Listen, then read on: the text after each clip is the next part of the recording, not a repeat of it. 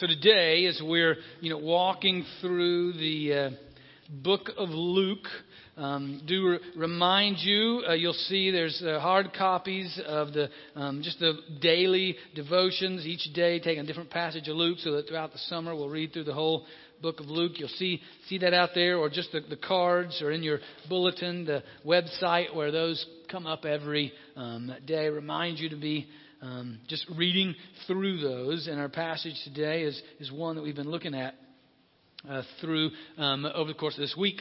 Um, and, and, it really will speak to how. Um, as Jesus followers, sometimes um, we in the church uh, we can get in the way of Jesus instead of getting on board with what Jesus is is doing. You know, it's like uh, um, one, one of the times, Kathy, my wife, and I, you know, we were loading and unloading the dishwasher at the same time, you know, trying to be efficient. You know, and so as I would take them out and she would put them in, but somewhere in there, I got lost and started putting dirty dishes back up, you know, into the cabinets and ended up causing double, triple work uh, that we were, I got more in the way and more than helped. And I thought maybe that would get me kicked out of the kitchen, but it, it didn't work in that way either. But you know, sometimes as, as, Jesus followers, we can get in the way of what Jesus is doing. And that's what we'll see here with the, the religious leaders of Jesus' day who were opposing him instead of coming alongside and, in a sense, helping um, to do what he was doing. Um, so it's Luke chapter 13, starting with verse 10. It's on page 848 in your Pew Bible. Let's, uh, um, let's pray together. Gracious God, uh, we uh, ask now that your Holy Spirit would indeed um, enable us to hear from you because um, we don't want to be getting in the way. We, we, want to be doing what you're calling us to do. So help us um, to hear from you. Help us to um, co- connect not only in our head but in our hands um, what you would have us to um, to do and who you'd have us to be. Uh, help us to set aside the distractions and truly hear from you for today. In Jesus' name we pray. Amen. All right, uh, Luke chapter 13, starting with verse 10. Now, he, Jesus, was teaching in one of the synagogues on the Sabbath. And just then there appeared a woman with a spirit that had crippled her for 18 years. She was bent over and was quite unable to stand up straight. When Jesus saw her, he called her over and said, Woman, you are set free from your ailment. When he laid his hands on her, immediately she stood up straight and began praising God. But the leader of the synagogue, indignant because Jesus had cured on the Sabbath, kept saying to the crowd, There are six days on which work ought to be done.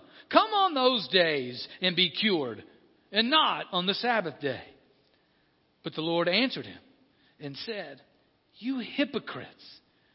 Does not each of you on the Sabbath untie his ox or his donkey from the manger and lead it away to give it water? And ought not this woman, a daughter of Abraham, whom Satan bound for 18 long years, be set free from this bondage on the Sabbath day?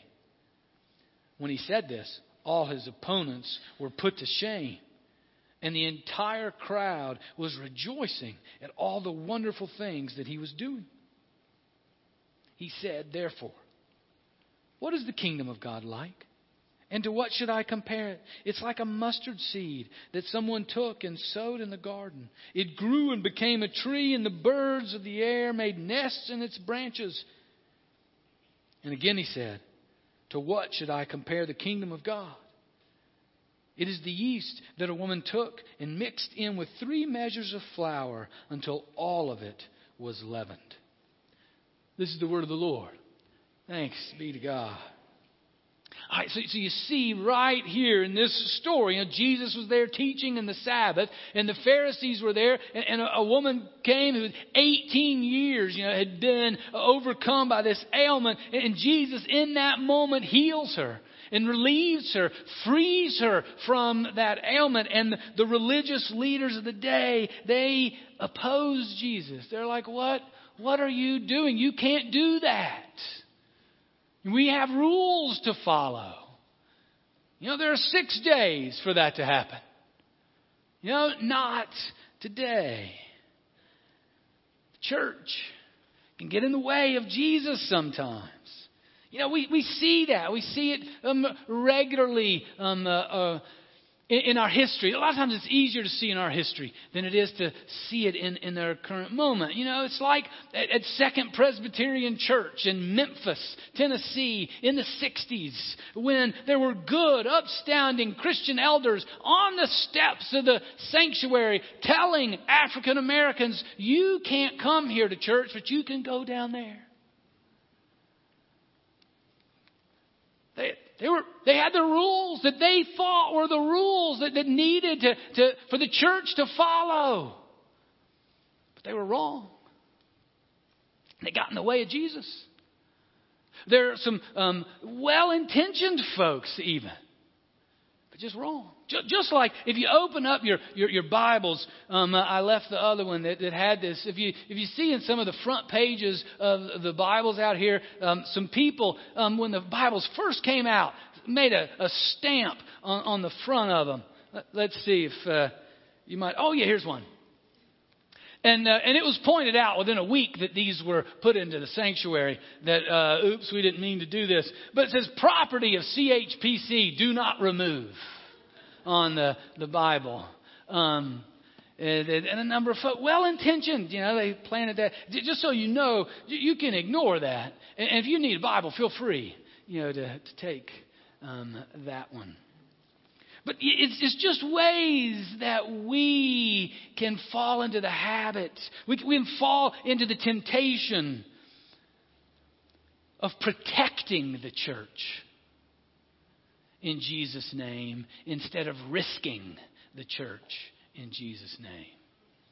And that's what was happening then. That's what was happening in Memphis. That was happening when we, you know, when somebody, you know, God bless them. If it was any of you, you know, I'm not going to call you out. Don't need to know. Um, but stamped that there. Yeah, it's we.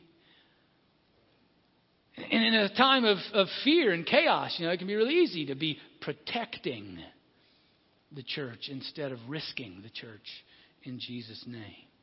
And, and, we've got to be reminded, and, and what the, the religious leaders in that day, they just didn't remember. You know, this was Jesus' mission. Remember that. Remember in Luke chapter 4, where Jesus tells us, This is why I am here. He's God in the flesh coming among us, saying, I am here. The Lord has anointed me, and He has anointed me to preach good news to the poor. You know, he has anointed me to bring release to the captives, to give sight to the blind, to bring freedom to the oppressed. And that's exactly what he was doing right in front of them. And the religious leaders were saying, no, not today. You could have done it yesterday, or just, just wait another day. I mean, it makes sense, right? I mean, I, can see myself falling into the Pharisees right there. Listen, you know, we got six days for doing this. You know, what's one more day? It's been 18 years. What's one more day? Let's just wait till tomorrow.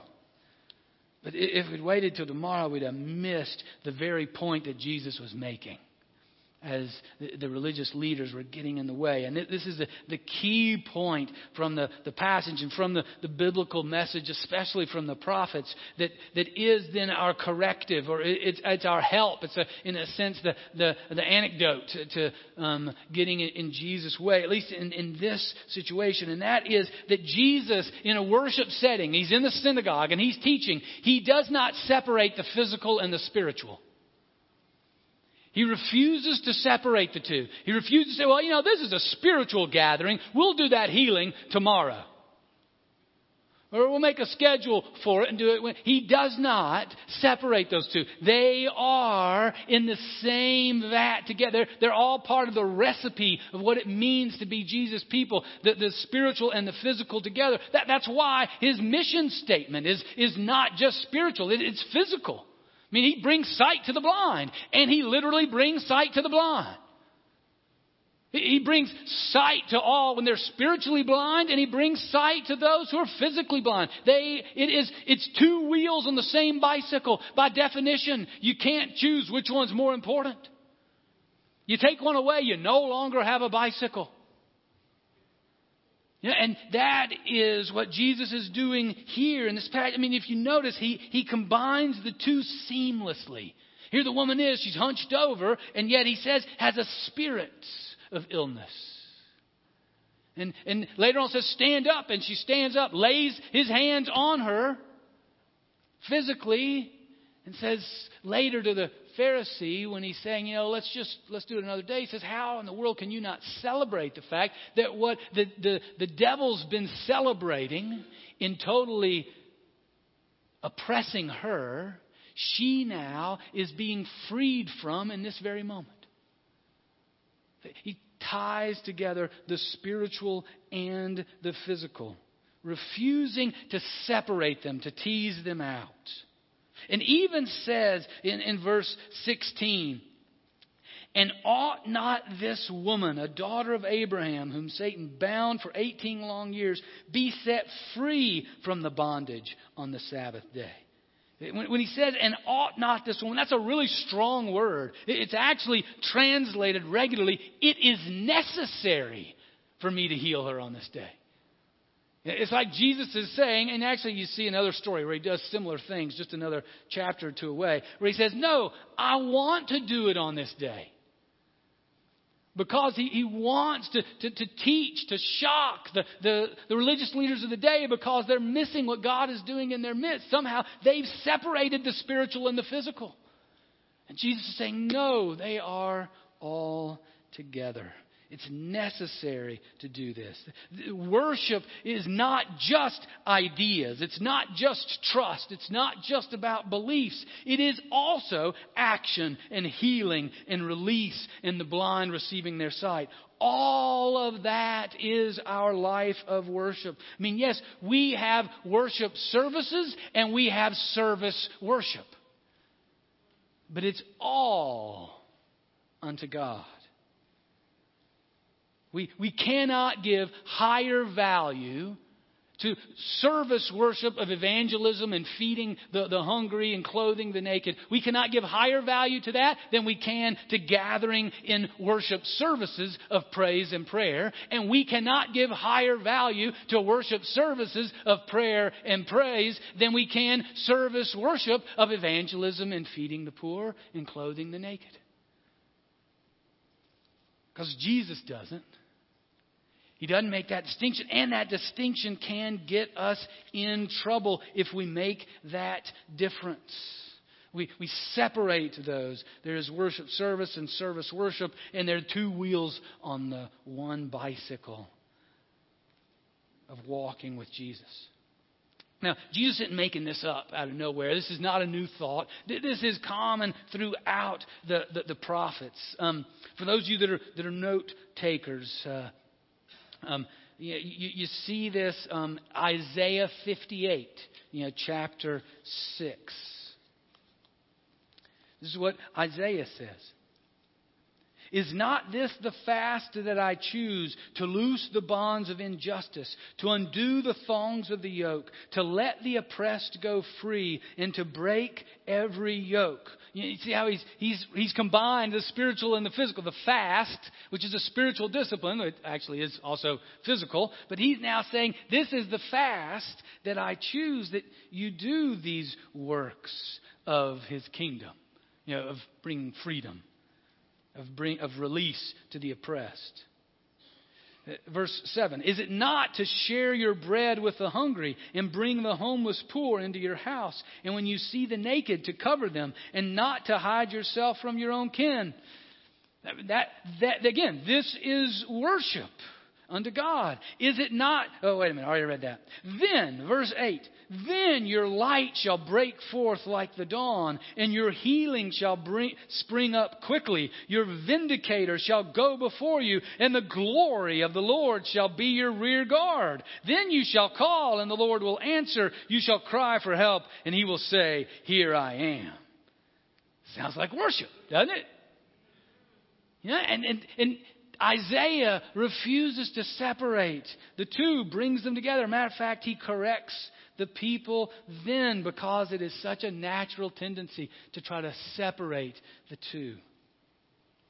Amos does the same thing. Now, Isaiah was sort of nice in how he said it. Amos isn't. He, he, uh, he definitely did not grow up uh, where I grew up in the deep south, you know, where it's nice and quaint and everybody uses euphemisms to try to, um, you know, make, make the edges a little less sharp. Here's what God said through Amos I hate, I despise your festivals, and I take no delight in your solemn assemblies. Even though you offer me your burnt offerings and grain offerings, I will not accept them and the offering of well being of your fatted animals I will not look upon. Take away from me the noise of your songs. I will not listen to the melody of your harps. But let justice roll down like waters, and righteousness like an ever flowing stream.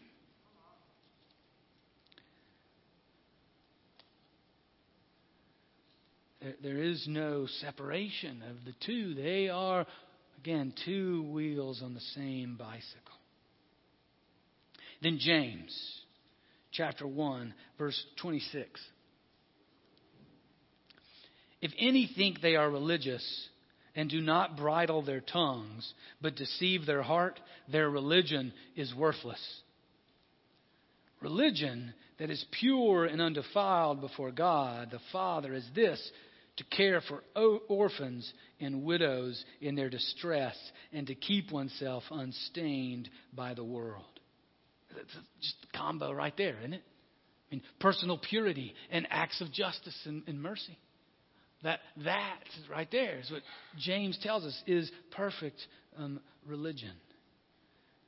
Now, I, I harp on this and bring these texts to, to bear to say, you know, that because this is such a, a, tendency of the church throughout the ages, is to separate the spiritual and the physical. You know, it's, it, it's to, to see one as worship and maybe one as a result of worship. They're both worship. I mean, this last week we had Interfaith Hospitality Network. We had we started the week with three families um, here who who uh, um, uh, parents and children who find themselves homeless, and they were staying in, in the church building. And um, by the end of the week, there was only one family because two of the families found housing, found a place to stay and, and to live. And that's worship. That, that is an, an act of God's kingdom, just as this is an act of God's kingdom. When, when we host the third Friday of every month, you know, um, uh, uh, foster uh, um, uh, teenagers who have aged out of the system. We're, we're caring for orphans in their distress, of the very literal thing of what James says. That's worship. It is service of worship instead of worship service, but they're it is one and the same. And the warning from Jesus and from the Pharisees and Jesus' interaction with them today is that so that we are sure we don't get in Jesus' way, we can't separate the two either. Even in, in, the soon after Jesus died, within the first hundred years of the church, there was something called the Gnostic heresy. And so Gnostic means knowledge. And, and it was the early church, even then, uh, in that first hundred years, thought, you know, what is key is what is in your head, is what you believe, is what you know. And so if we can get everybody to know the right stuff, well, then really what happens on this world really doesn't matter. And that was thrown out as uh, a heresy. But you see the natural tendency to do that for the church early on. Part of it is, you know, if if I'm doing well, you know, if life's going well, then I want to stay in my head when it comes to walking with Jesus because I just want to be get that peace, get that comfort, get that forgiveness, but I don't want to messing with my life because things are going well, you know. So I I want to keep him in my head. And if things are going terribly, and if things are going south in a hurry, then man, I want I want to come here and I want to keep everything in my head too, because then I can escape the evil that's around me. I want to live in my head then too, whether it's going really well or terrible. You know, if I can just live in my head and separate the two, then the spiritual can give me that opiate and when things are going bad.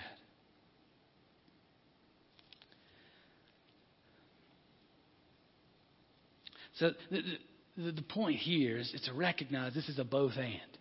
It's not an either or. And we can't give, that they, this is not to denigrate anything, but to lift up all of life as worship unto Jesus, and that he refused to separate the physical and the spiritual. So, so what's our, our application? Well, one is just to, to be on, on alert um, for how Jesus, uh, the Spirit's going to bring things across your path this week. You know, as you're as you're um, you know, reading your Bible, as you're spending time in prayer, Jesus might just interrupt you and say, "I want you to go do your Bible right now. You can come back and read it later." Uh, or while you're doing your uh, good good work becomes a, an opportunity to engage with Jesus and to engage with a, a, another person um, uh, and to share with him the, the words of Jesus. Uh, just this morning.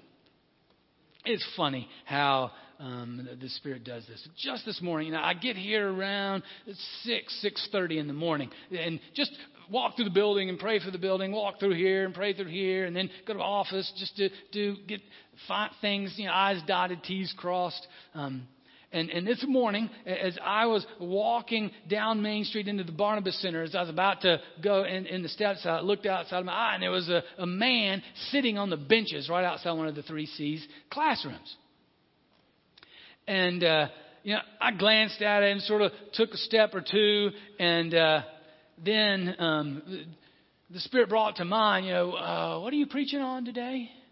Yeah, and I'm like, uh, yeah, but I got to pray. You know, this is my schedule, right? This is what I do, you know, every Sunday morning, you know, and, and if I don't do this, you know, I need to do this, you know, for you, right? Praying. And he's like, what do you, what, excuse me, but how is this prayer and that not prayer? They're both prayer. At least that's what Isaiah says. That's what Amos says. That's what James says. So, I struggled and then surrendered. Said, All right. Went to the kitchen in the church, rummaged through there, found a milk carton and juice box and a couple uh, uh, like blueberry um, cakes and went outside and met James. Talked to him for a little bit. Said, Here's some uh, breakfast for you. And uh, then came back in and continued praying as James went about his day. You never know when you're praying, when you're reading the Bible, how God this week might just be give you a little zinger, just a little thing. Just a little thing. But remember, little things, according to Jesus, are what the kingdom's about. May just be a little bit of leaven. May just be a little mustard seed that God plants. You don't, you don't have to build the whole tree. You don't, you don't have to make the, the, the leaven, the, the bread loaf perfect instantly. It may just be a little leaven or a little seed at the time. Don't, don't let the fact that you can't do everything stop you from doing what one thing God's calling you to do in the moment. So it may just be that little thing this week. So be, be alert, be attentive to that. And, and don't be get caught in the, the trap of, of our um, you know, uh, marketing world that the little things don't matter. The little things are the very thing that the kingdom is made of. And so, when you, and your little acts of mercy and love and grace, in just the relationships in your homes and the relationships in your neighborhood, at your workplace, in your community, that's the way the kingdom spreads. That's worship. Worship God in that. Enjoy God in that. Encounter Him there. When, whether it's IHN or Christ Community, Tools for Schools, Whiz Kids. I mean, if you're out buying some um, paper and, and, pencils, you know, for uh, Whiz Kids, for Tools for Schools, that's worship. You're, you're, you're, you're fasting um, unto the Lord as you're, you're doing that. Whether you're involved in Treehouse or Crash or Sunday School, Mega Blast, FX, or whatever it might be. It's all worship to God, glorifying to God, planting seeds of the kingdom that will grow in ways maybe you've never expected that God will take off. I mean, it may be just as you're sitting in the line at, at Wendy's and you strike up a conversation with someone in line and they may just simply share a particular ailment or need that they have and the lord might just place on your heart I need to pray with this person. Now, for some of you, you'll be jumping over, and you just need to pray a short prayer. Okay, it's not it's not a full blown worship service in the in the middle of Wendy's. Okay, so some of you need to hear that. Um, a few of you just need you know put a little rain on it, but a lot of you are like I'm pushing you out of your comfort zone big time right now.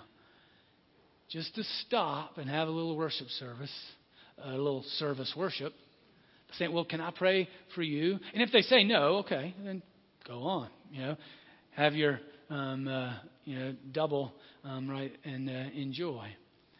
If they say yes, and say, "Well, can I pray for you right now?"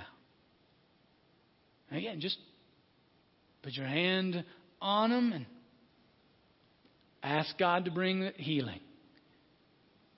Then enjoy your French fries and combo meal, whichever one you get.